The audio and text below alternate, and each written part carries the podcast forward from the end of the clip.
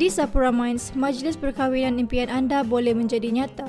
Dewan Agam di Sapura Mines mampu memuatkan sehingga 2,000 jemputan. Besar atau kecil majlis idaman anda, Sapura Mines mampu merealisasikannya. Kawasan parkir yang disediakan amat luas bagi menempatkan kesemua hadirin pada hari istimewa anda. Anda juga boleh memilih caterer pilihan bagi menepati cita rasa terkini. Untuk makluman lanjut, sila layari sapuraproperty.com.my sapura p r o p e r t y.com.my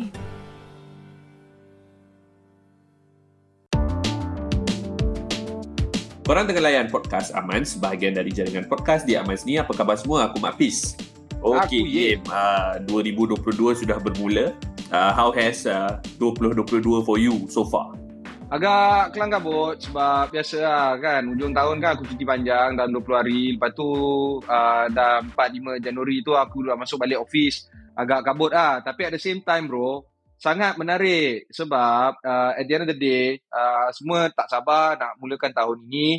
Uh, Semua dah penat dan bosan yeah. sebenarnya More than anything. Uh, Tahun-tahun COVID 2021 Uh, tetapi uh, ramai yang sedar dan faham bahawa COVID hmm. masih menular In fact dekat Perancis, dekat uh, Germany, dekat Jerman, uh, dekat United Kingdom, uh, angka COVID harian Betul. mencanak-canak. In fact rekod high. Uh, dan uh, kebetulan pula ni hmm. umrah ni kan yang balik umrah ni kan uh, semua positif yeah, 10% yeah, positivity rate.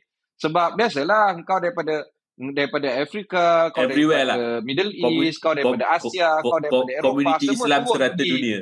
Pergi uh, dan berjumpa dan keliling pusing masing-masing ramai pusing hmm. satu tempat for seven times and then you expect no yeah, positivity yeah, rate. Yeah. Come on man, let's yes, be yes. realistic lah. So sebenarnya sebelum apa-apa eh, sebelum apa-apa aku dah uh, ni yang mengucapkan dan merakamkan ribuan terima kasih uh, kepada Menteri Kesihatan kita YBKJ uh, menungkah arus dan melawan ni sayers dan juga puak-puak ni pas ni semua ni uh, untuk marah kenapa stop umrah sebab dia orang tak faham epidemiologi dan dia orang tak faham virology. At the end of the day, we need to keep the country safe. So yes, freeze the Umrah Itulah. pilgrimage for now. Kami bukan nak suruh korang yeah. berhenti beribadat, tetapi kita kena faham bahawa ini adalah memudaratkan yeah. community, memudaratkan diri sendiri kalau kita teruskan uh, program umrah buat masa Itu. ini. Dengar buat masa ini. So lepas ni kalau nak buat umrah lagi boleh. Tunggulah positivity rate tu turun. Uh, then go. Dia, so i dia, think dia uh, kena you know, faham konsep uh, apa kemaslahatan ummah benda yang membawa lebih banyak kebaikan daripada kemudaratan kan? And, and that is why. Tu ya. Kemaslahatan. So, uh, 2022 has been quite uh, I mean quite challenging also so far. Uh, in fact, aku rasa I, I don't have that much optimism as compared to the previous two years uh, because well let's let's just let's just, let's just be real uh, COVID is here to stay and you know science have not uh, dah tak ada isyarat-isyarat yang menunjukkan things will get much much better or pre-pandemic. Anyways, uh, sebenarnya di podcast zaman ni banyak sebenarnya kita nak cakap. Kita akan mulakan seperti biasa uh, segmen berita. Apakah berita terbesar minggu ni? Okey, kita Yem kita akan bersembang pasal uh, Huawei sebab kita tengok uh, sebenarnya ada ada laporan daripada Financial Times yang menyatakan bahawa uh, Huawei revenues fall uh, 30% in 2021 but company is cautiously optimistic. Dan ini merupakan uh, kita lihat uh, bila uh, laporan ini di, uh, dikeluarkan total revenue for 2021 Huawei sang kira turun banyaklah 30%. Uh, tak boleh main-main. I mean, it's quite a big deal. But of course, uh, benda ni berlaku disebabkan oleh, uh, of course, many, kita tahu US sanctions. In fact, masa podcast sebelum ni pun kita ada bercakap tentangnya. And of course, they are very, uh, I would say cautiously optimistic seperti aku untuk 2022.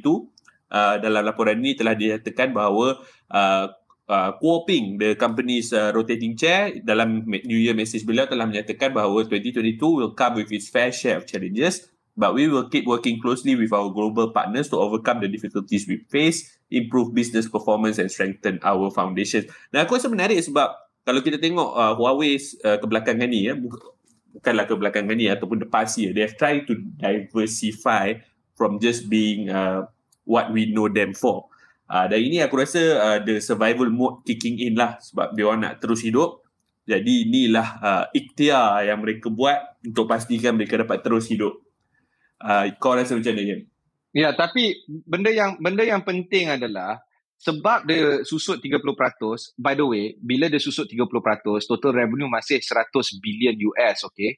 So I'm not saying that they are very poor, company kesian, orang tak dapat makan. No, actually, they're still making a lot of money. 99.5 billion US, translatable to about 430 billion ringgit. And if you want to, you know, choose apple to apple, uh, Malaysian budget is about that same uh, size as well. So pendapatan Huawei walaupun susut 30% sama banyak dengan revenue negara Malaysia lah. Uh, I mean put uh, apple to apple. Uh, so what does a, a company as rich or as powerful as Malaysia do? Uh, number one, the reason diorang susut adalah disebabkan US sanctions. Um, sebab tahun 2022, uh, genap setahun calendar year, setahun 12 bulan eh, uh, diorang uh, dikenakan export control uh, yang bertujuan untuk menidakkan syarikat itu mendapatkan akses kepada essential technology dan komponen supply uh, termasuk rare earth material, uh, termasuk semiconductor material daripada Amerika Syarikat dan uh, rakan-rakan sekutunya. Tetapi uh, seperti mana kita pun dah dapat baca banyak laporan, diorang masih mendapatkan berita dia, uh, masih mendapatkan uh, komponen-komponen tersebut daripada negara-negara yang uh, boleh katakan third party kepada uh, sanction US seperti Taiwan, seperti hmm. Vietnam, seperti Malaysia. So bukan nak kata dia orang tak dapat buat kerja tetapi hmm. kerja dia orang disusahkan dan banyak roadblock lah banyak roadblock sanction yang dikenakan terhadap syarikat banyak roadblock terhadap syarikat, uh, uh, uh, apa nama kerajaan Amerika Syarikat. Jadi kita kan tengok juga kenapa Amerika Syarikat kenakan sanction terhadap China. The uh, and by the way it's, it's China bukannya Huawei eh. Huawei ni sebenarnya mangsa keadaan. Um, it's actually because of Donald Trump sebenarnya. Sebab Donald Trump uh, nak teruskan uh, mengenakan implik- uh, apa uh, diplomatic uh, pressure terhadap China uh, untuk naikkan uh, yuan diorang uh, untuk pastikan bisnes uh, tempatan Amerika Syarikat uh, dimajukan. Uh, dia ada tapi correct, correct me if I'm wrong. Even, even by Biden presidency about, pun tak berapa uh, I would say reverse the approach that Trump made. No, no. No, no, you're not wrong. You're not wrong at all. You, they, in fact, they continue on. They continue on the sanction. The story remains kalau kalau Amerika Syarikat boleh buat macam ni dekat uh, syarikat China, China pun boleh buat macam ni dekat uh, dekat syarikat US. So that's why Facebook uh, tak ada dekat U, uh, dekat China. That's why uh, Airbnb is closing shop. In fact, kita dah buat uh, beberapa episod sebelum ni. So uh-huh. it's really tit for tat. So baguslah dua-dua negara lah. ni. This Gaduh is the lah. new war. Dulu kalau dulu kalau perang, dia keluar pistol bro. Dululah dia keluar pistol tembak aku tembak kau aku bom kau. Now now it's like oh kita kenakan serangan uh, korporat ataupun kita kenakan serangan uh, economic sanction. So I think this is affecting a lot of people, but at the same time, this is perhaps the new way of doing war lah. In, in this sense, it's got it's called an economic war, economic sanction. It's no longer warfare macam zaman dahulu kala. But what is the end game? The end game is that uh, who whoever controls the global markets will win the game. Right now, the way I look at it is China lebih baik dan lebih bagus dalam menakluki pasaran dunia terutamanya dalam uh. perniagaan E&E. Kalau kau tengok all the businesses hmm. that they've had, they've had Alhamdulillah. Kalau kau tengok all the businesses that, that they've had ah itulah terima kasih. Um, uh, kalau kau tengok all the business that that they've had, it's uh, brands like Acer, uh, brands like uh, apa nama uh, all the other E&E uh, brands. They are all uh, being manufactured in China, including that of uh, the biggest company in the world, mm. which is Apple. They are all manufactured in China. Ni MacBook aku ni uh. is manufactured in China. iPhone kau is manufactured in China. Everything is manufactured in China. Because of that, they are still dominating not just the pasaran tempatan dan juga pasaran global, tetapi manufacturing juga daripada sektor pembuatan. Diorang masih lagi menakluki uh, uh, apa nama pasaran uh, ini.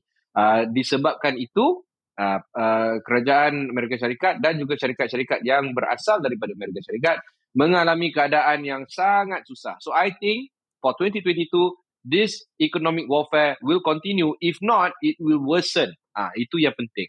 Uh, so implikasinya adalah syarikat-syarikat Tapi lah, Huawei dan sebagainya. Uh, my observation kalau kita lihat lah, Yim, uh, uh, the past actually at, towards the end of the year uh, last uh, uh, cik, dah last year eh 2021 uh, uh, Secretary of uh, Commerce uh, Gina Raimundo datang Malaysia. Of course, she went to other countries in Southeast Asia as well.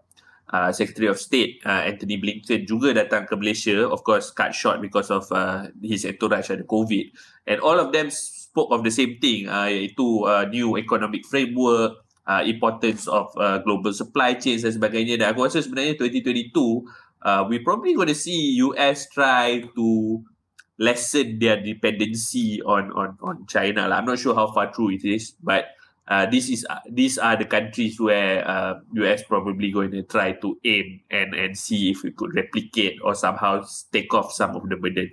Uh, perbincangan ini sebenarnya tak uh, tak berhenti di sini. Kita berehat sebentar sebab lepas ni kita masih akan bercakap pasal uh, Huawei. Uh, kita berehat sebentar. Lepas ni kita sambung dengan segmen kedua. Apa lagi berita terbesar?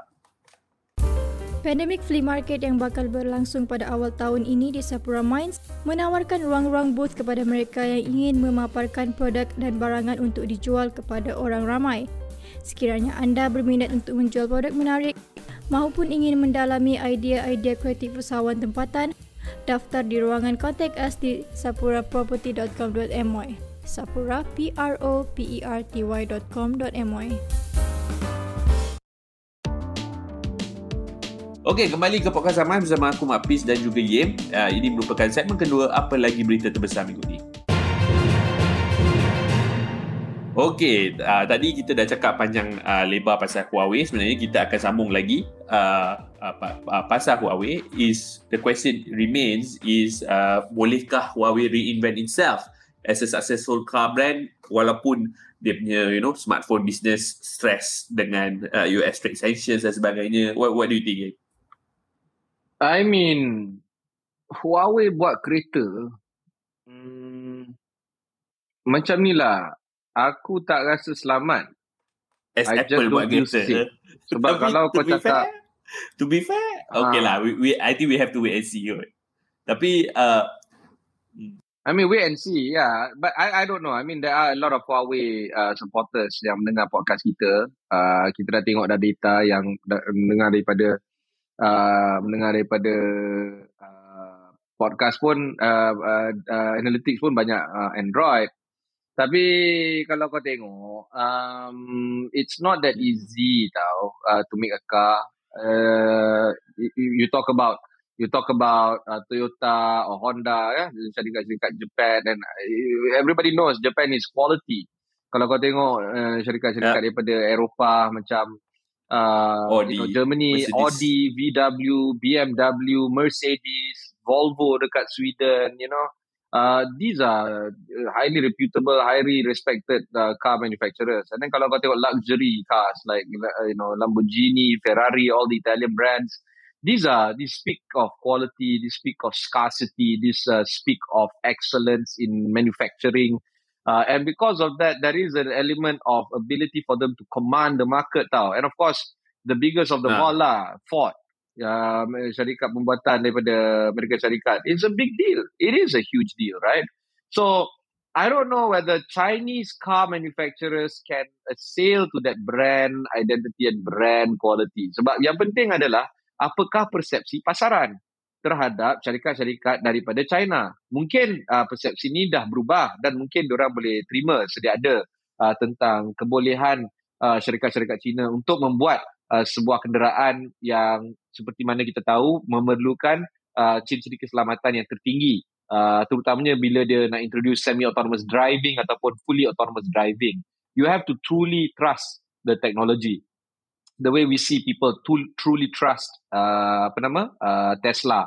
Yeah. truly trust completely trust. Dia boleh tidur bro uh, inside Tesla and then just get you to the same uh, destination. So the same can the same be said about Chinese companies when it comes to autonomous or fully autonomous or semi-autonomous driving? I don't know. Uh, but I'm happy to wait and see. In fact if Huawei people are listening to this I want to be amongst the first people to sit inside the Huawei car and to experience this because yes, I fully want to uh, be immersed in the fully autonomous driving vehicle because 2018 masa aku pergi CES, I was inside a Tesla for the fully autonomous driving uh, experience. I made a whole show about it. That was so much fun.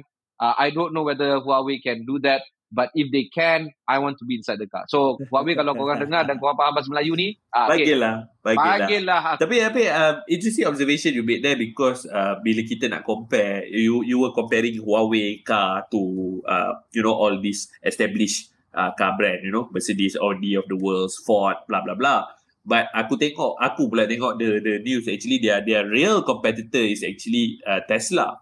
And of course, when you talk about a world of, uh, you know, bila bila kita bercakap tentang dunia masa depan of autonomous vehicle ataupun EV dan sebagainya ni, sebenarnya uh, Tesla is unparalleled and they so the the market is so big dan aku rasa Tesla because of the how they price their product, they have priced out of a lot of people. And aku rasa mungkin Huawei will be targeting uh, the less uh, the, the you know maybe not the T20s, maybe the upper echelons of uh, M40 and and if that if they were to be able to you know capture that slice uh, I guess they will be competing with the likes of Apple car dan sebagainya lah in the near future. But uh, it'll be interesting to note.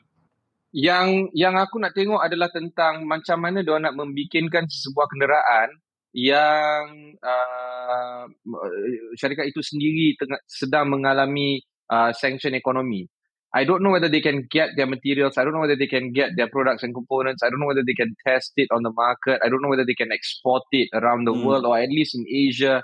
I don't know how things are when it comes to developing a new technology such as a car uh, in amidst uh, the uh, economic sanction. So if they can do this, if they can do this with the economic sanction still going Power on, lah. bro, menang bro, power bro. Dia boleh lomba lari, da, uh, sambil berenang. I mean, I mean you name it, I man. mean, run with, with lah, weights attached to their to their legs. Uh, yeah, with no legs. So the, the the cut off the leg, put the leg, uh, weight on the, those uh, amputated legs and then go run. Uh, it's like that lah. But it'll be interesting uh, to see how Huawei perform uh, this year, 2022 uh, the year yang orang kata kononnya uh, is the year economic recovery is going to kick in and everything going to bercambah dan sebagainya. We will keep a close eye. Kita berehat sebentar. Biasa lepas ni kita akan ke segmen ketiga, Teman Amans. Amans Media adalah peneraju kandungan dunia IT dalam bahasa Malaysia. Kami memberi tumpuan terhadap perkembangan dunia IT di dalam dan di luar negara. Kami menghasilkan tutorial dan menggunakan bahasa Malaysia sepenuhnya. Layari amans.my, A-M-A-N-Z.my hari ini. Okey, kembali ke podcast Amans bersama aku, Mak Fiz dan juga Yem. Ini merupakan uh, segmen ketiga Teman Amans. Uh, seperti biasa dalam segmen ni kita akan uh, menerima ataupun mendengar soalan daripada pendengar-pendengar di luar sana. Seperti biasa hantarkan uh, soalan anda ke ask@amans.my. Aku ulang sekali lagi ask@amans.my. Dan uh, untuk uh, sesi kali ini sebenarnya uh, kita ada soalan uh, dari teman Aman. Kita dengarkan. Hai, saya Lokman dari Petaling Jaya dan saya merupakan pendengar tegar kepada podcast Amans. Dan hari ini saya nak ajukan soalan kepada Mat Piz dan Yem berkenaan tentang isu AirTags. So baru-baru ni terdapat satu laporan daripada New York Times yang mengatakan bahawa AirTag keluaran Apple itu telah pun melangkaui batasnya dari segi mengesan pengguna ataupun dalam kata lain tracking users. Laporan tersebut mengatakan bahawa AirTag telah menjejaki pengguna walaupun pengguna tersebut tidak membenarkan peranti ini berbuat demikian. Jadi apakah pandangan Mat Pis dan Yam berkenaan isu ini? Terima kasih. Okey, uh, terima kasih atas soalan berkenaan. Aku rasa uh, menarik sebenarnya bila kita bercakap tentang uh, AirTags. Uh, very interesting dimension sebenarnya uh, ya kalau kita kalau kita betul-betul lah aku sebenarnya aku pelupa dan dan, dan aku hanya melihat uh, this product as as it is intended to be used lah which is to you know attach to benda yang you know kita senang hilang kunci dan sebagainya. Tapi when when when this uh, persoalan was brought up aku rasa yeah I mean this is like the most amazing uh, stalking things right? Uh, kalau kita kalau kita tahu orang tu tak pakai Apple apa kan kita letak aje smart uh, you know this AirTag. Ni of course uh, mereka yang ada Apple can can detect lah oh ada AirTag yang tak dikenali. Tapi if let's say I'm I'm an Android user I really don't know if if if someone just letak an AirTag on me. Aku tak tahu Yeah, well, okay, hang on, hang on, hang on. Sebelum kita start this whole fear mongering thing, uh, it's not that easy to slip in an air tag. It's not that easy. Why I know this because I have a few tags. Mm, I have okay. four actually air tags. Um, dia akan uh, uh, if if if if I put an Nah. tag inside you, Hafiz, alright, Nah. inside your bag contohnya, and then you go Hmm. drive off ke, walk away ke, cycle away ke, dia akan cakap tau, you have an air tag following you. Hmm. Alright, you have an attack following you. Now this is only uh, applicable if you have an Apple. I don't know if it's applicable if you have an Android. I'm not too sure if it talks to an Android user like you. So I, I know for a fact you use an Android. Um, so I don't know whether this will be alerted to you. But if you have an Apple iPhone, Okay. this will be alerted to you. Uh, maybe you guys uh, pendengar yang ada Android boleh bagi tahu lah kot kalau kalau korang dapat uh, Hmm. apa amaran yang sama uh, seperti mana pengguna Dia, dia, iPhone dia, dapat. dia, dia guna Tapi aku rasa NFC ke tak. or dia guna a Okay. totally uh, uh, new tech, you know, technology only recognized by Apple? I don't know for a uh, for a fact, but I I'm not surprised if they use uh, NFC NFC uh, Hmm. radio frequency. Uh, I think it's also important to understand that um, if you do have an attack, it doesn't track you all the time, every time. It just allows you to be time stamped at a particular place. So it's not Okay. real time, real time. Okay, the real time, real time adalah still Okay. peranti engkau. Tak kisahlah kau punya iPhone ataupun kau punya Okay. iPad yang ada SIM card. That is the real time, real time. But the question now is, macam soalan tadi, adakah Apple AirTag digunakan untuk me- meneliti pengguna ataupun mencuri kereta dan sebagainya? Uh, it is a real uh, uh, concern because uh, ada satu artikel daripada New York Times yang menggunakan uh, uh, uh, kes-kes yang Hmm. terdapat di Amerika Syarikat yang membuktikan bahawa memang ter, memang wujud ada beberapa keadaan di mana uh, orang me, me, me, apa, tracking AirTag. orang lain menggunakan AirTag dan tidak alert the Aha. person yang following tu. That's why privacy groups dekat US sekarang ni um, cakap yang this is a real thing. This is a, a, a, a, a, an issue where it needs to be addressed. So at least Apple needs to come out and say things like uh, you know tracking has to be uh, Ah. at least al- announced lah. So Apple uh, uh, dah comply Okay. dengan satu subpoena uh, daripada West Seneca Police Department dekat New York yang memberi amaran terhadap uh, orang awam terhadap potensi uh, tracking um, oleh uh, device macam AirTag setelah dijumpai on a Aha. bumper of a car. Okay? Itu merisau kan? bumper of a car is a, a very Eh yes bro. So the issue here is macam mana nak um, uh, uh, macam mana nak nak dapatkan uh, perkara tu uh, apa uh, diselesaikan oleh uh, Apple ataupun kerajaan tempatan. I don't know because Yeah. this is a new thing and that's why this podcast very important sebab kita kena This sort of issues lah. uh, benda-benda ni. Uh, ah, this sort of issues kalau tak macam mana nak tahu bro? Because Kita it's very grey area kan kita takkan tahu uh, yeah macam how does it work to people who owns iPhone, uh, iPhone? How does it work to people who don't own iPhone you know? Uh, is is is quite uh, it's, it's quite menakutkan lah. But I, I, you- but you're right to say kita jangan uh, fear mongering. But just be aware of the issue. Uh, this is the issue. Uh, apparently it's being used for this. But of course in US in Malaysia aku tak dengar lagi ada case macam ni. Macam macam kau like like what what would you do if you know that somebody's tracking you using something so simple and something so you know cheap like an AirTag I mean what would you do? I honestly I'll, I'll be puzzled but aku nak report polis pun nak cakap apa. But uh, I think first of all I'll be very worried why I'm being uh, being placed an attack lah. Aku macam first of all aku tak ada iPhone. Aku ada iPad. There's no way I'm gonna you know if even if I use attack I would know myself. Uh, my wife is now uh, company dia baru je bagi dia uh, iPhone 11 uh, well I think it's more relevant to her. I probably think my wife is tracking me but aku aku I, I I'll be I'll be very surprised if this is being used as a mode to track me lah. Sebab aku rasa uh, I mean I'm I'm not a high importance person. Aku pergi kerja balik kerja.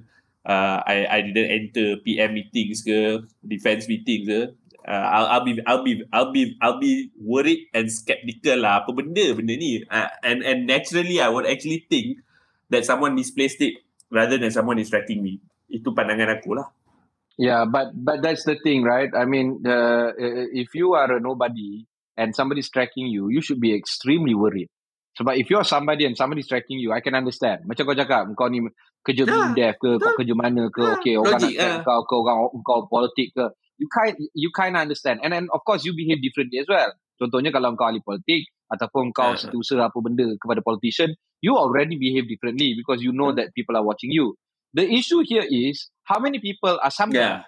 I mean 10%, Yeah. 20% of the population. Itu pun mungkin banyak. Right? We're talking about 80, 90, 95%, 97, 98% of the population yang are nobodies that uh, lead their own life, personal life. And then you find out someone or something is tracking you using something so silly and something so cheap like AirTag. Oh, panic bro. Panic. That's why, oh by the way, by the way, uh, mungkin kita boleh gunakan kesempatan ni untuk uh, mewar-warkan satu Ah. undang-undang baru iaitu Ah. anti-stalking law. Uh, perkara ni akan diketengahkan oleh Kementerian uh, Pembangunan uh, Wanita Kebajikan dan Masyarakat, uh, YB Rina. Uh, dan uh, anti-stalking law is going to be a big deal. And of course, I think uh, backbencher, I think uh, um, pengerang MP uh, Azalina is also pushing forward for this. Uh, if I think it's a private bill actually. I think it's from Azalina. Uh, Am I right? Am I macam mana? Uh, Whatever it is, Az- the Azalina, is introducing. a- Azalina one of the proponents lah, tapi aku rasa government has taken it up. So it becomes a, a government legislative agenda. Yes, yes. So anti-stalking law is coming to town and perhaps these kind of laws must inculcate technologies like AirTag into stalking. Because zaman dulu, kalau kita cakap stalking, ada maknanya there's a creep, some incel somewhere in some bush outside Yeah, of yeah. your window. Today, I can be halfway across, the, in fact, full way across the world and I can still track you. And that is constituting to Yeah, uh, stalking. Uh, so I think the new law that is going to be introduced must inculcate yeah. digital tracking devices. Anyway, it's a very good question. Yeah, Terima kasih betul. uh, Uh, benda ni will continue. Actually, bila kau cakap ni, aku teringat agak orang yang repair-repair komputer, right? You can just uh, put the spyware so that, you know, you can track from the camera and stuff. So many things can be done. Um, yeah, let's hope uh, benda ni covered. Uh, thank you very much untuk soalan uh, teman Amans. Uh, this is the kind of things that we like to talk. And uh, terima kasih. Uh, silakan hantar soalan lagi ke us at amans.my. Aku dan Yim uh, sentiasa mengalu-ngalukan. We try to answer and in, in this case we we don't really have an answer but we just discuss about it. Kita berehat sebentar lepas ni kita ke segmen seterusnya, segmen ramalan atau nuzul. Kopi. Nadi penggerak dunia moden hari ini. Kopi yang enak dan berkualiti menjadi pasangan sesuai bagi mana-mana majlis sosial maupun formal. Blue Dome Coffee menyajikan kopi ramuan khas dari biji kopi yang premium disediakan dengan rapi oleh barista-barista handalan bagi memastikan setiap hirupan istimewa tanpa bandingan. Kunjungi Instagram ataupun Facebook at Blue Dome Coffee untuk maklumat lanjut. Cari kami di at Blue Dome Coffee hari ini.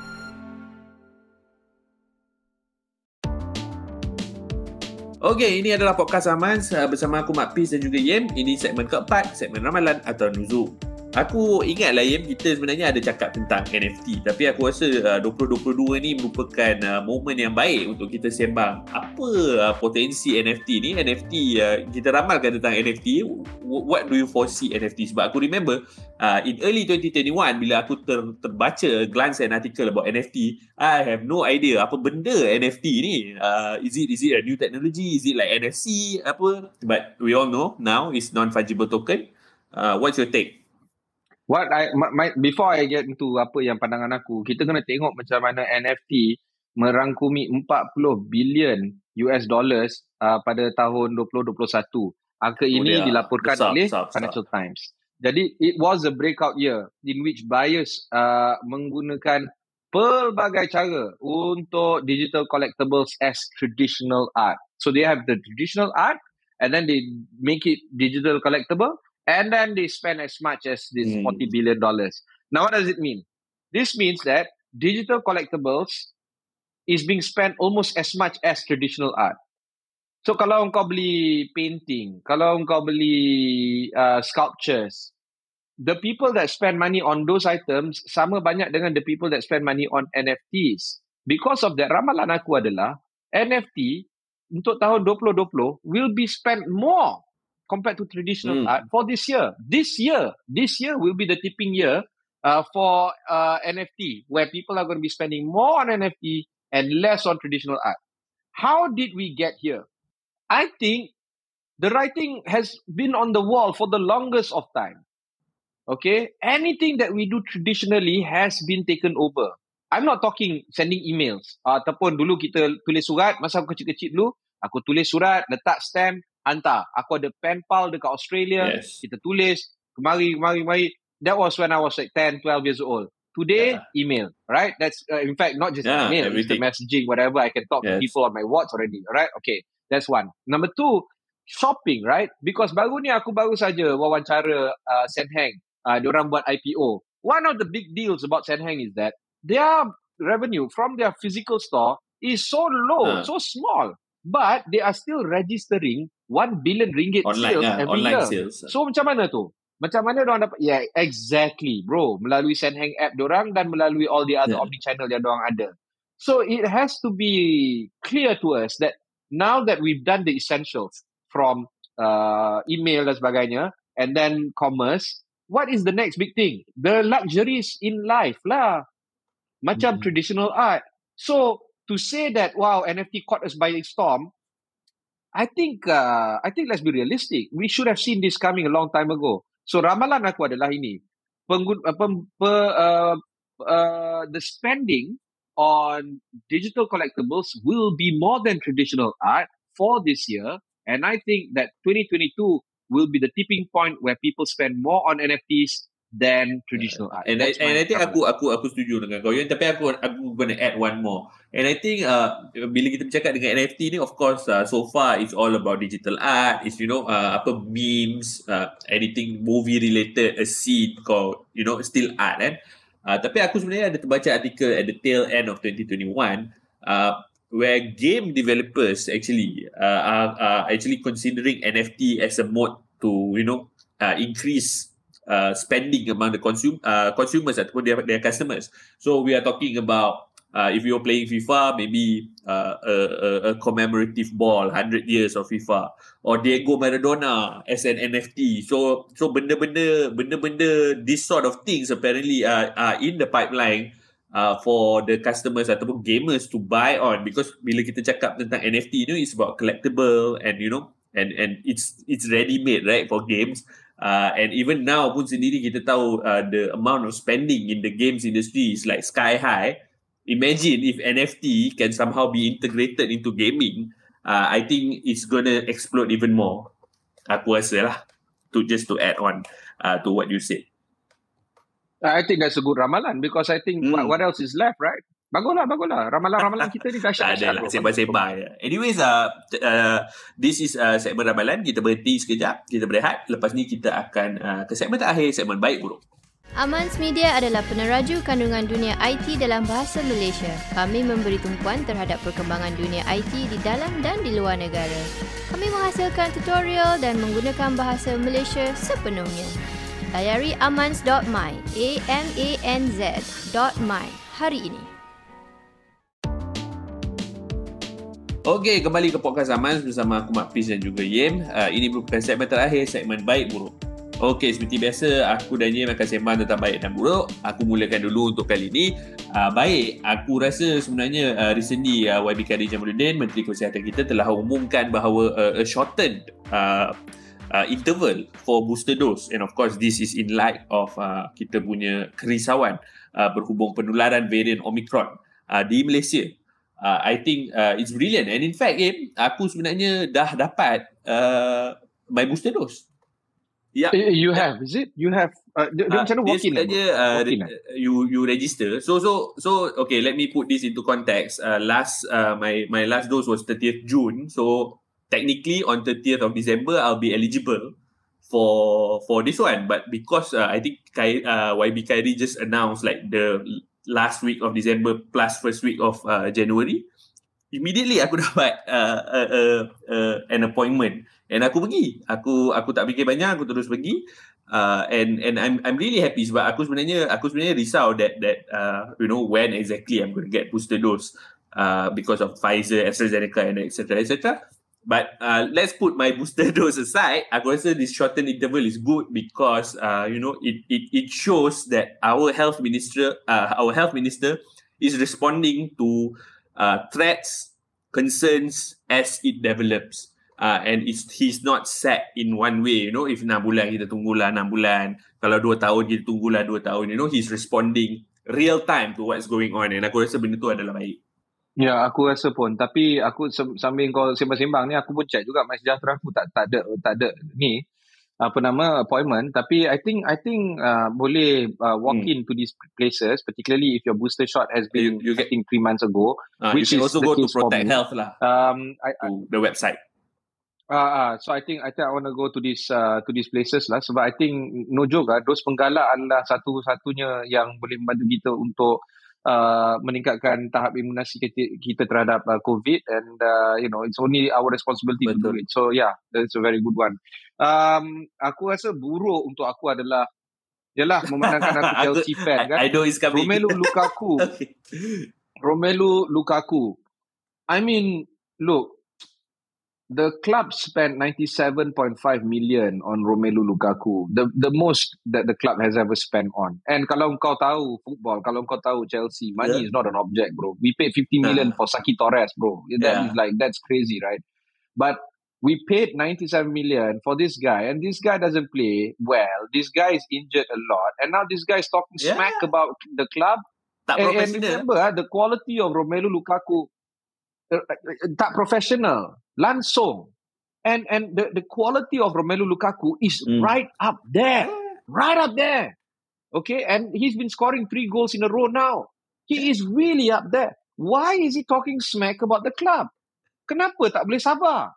Tunggulah. I mean, Tom, Tom, Thomas, uh, the Tuchel is is is a, a, a yeah. brilliant manager, a really really good manager. Okay, dia kalahkan Klopp dia kalahkan uh, Champions League, Champions League macam tu je. First season. Champions League, alright. And right now, right now there's a there's a there's a slump. Chelsea can't win for the past few uh, games. Alright, even uh, baru ni lawan okay, Liverpool pun tak boleh menang at home. Okay, uh, right. I'm trying to like Tapi understand Lukaku what was dropped right for the game, if I'm not mistaken. Uh, drop drop terus because no one is bigger than the club. Tapi, kau ingat tapi, kau siapa tapi, bro? tapi you know what's interesting? oh, of no, course no, no, Lukaku no, no, being a former Manchester United player. I I'm I'm slightly smirking when I read this news. Apa yang aku rasa menarik is Inter punya fans pun marah kat dia because uh, because apparently you we all know for those who who are not uh, following this Romelu Lukaku punya transfer saga uh, beliau dijual ke Chelsea sebab Inter perlukan money And I think what Inter fans are saying is, if you sayang Inter so much, uh, you should have taken a pay cut, of which he didn't. So, yeah. No, no. Uh, uh, Floyd, has, Jimmy Floyd Hasselbank yeah, ada yeah. cakap benda ni semalam. Jimmy Floyd Hasselbank ada cakap dekat dia punya pandit show. Dia cakap, eh kalau kau sayang sangat Inter Milan, minta lah gaji yeah. di, diseparuhkan. Kalau betul-betul lah eh? kau suka. Kan? Tak pula buat. Sebab isu masa one one of the biggest reason he left Inter Milan was because financial troubles. Inter Milan sebenarnya yeah. tak nak jual dia. But Inter Milan has wage yeah, wage yeah. issues.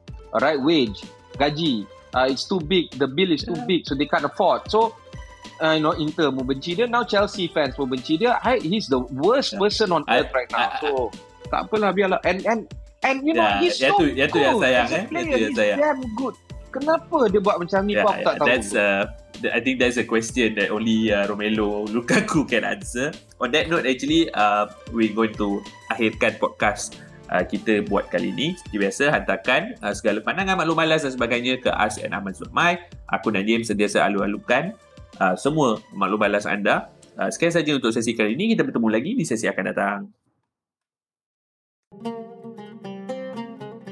Di Sapura Mines, majlis perkahwinan impian anda boleh menjadi nyata. Dewan Agam di Sapura Mines mampu memuatkan sehingga 2,000 jemputan. Besar atau kecil majlis idaman anda, Sapura Mines mampu merealisasikannya. Kawasan parkir yang disediakan amat luas bagi menempatkan kesemua hadirin pada hari istimewa anda. Anda juga boleh memilih caterer pilihan bagi menepati cita rasa terkini. Untuk makluman lanjut, sila layari sapuraproperty.com.my sapura p r o p e r t y.com.my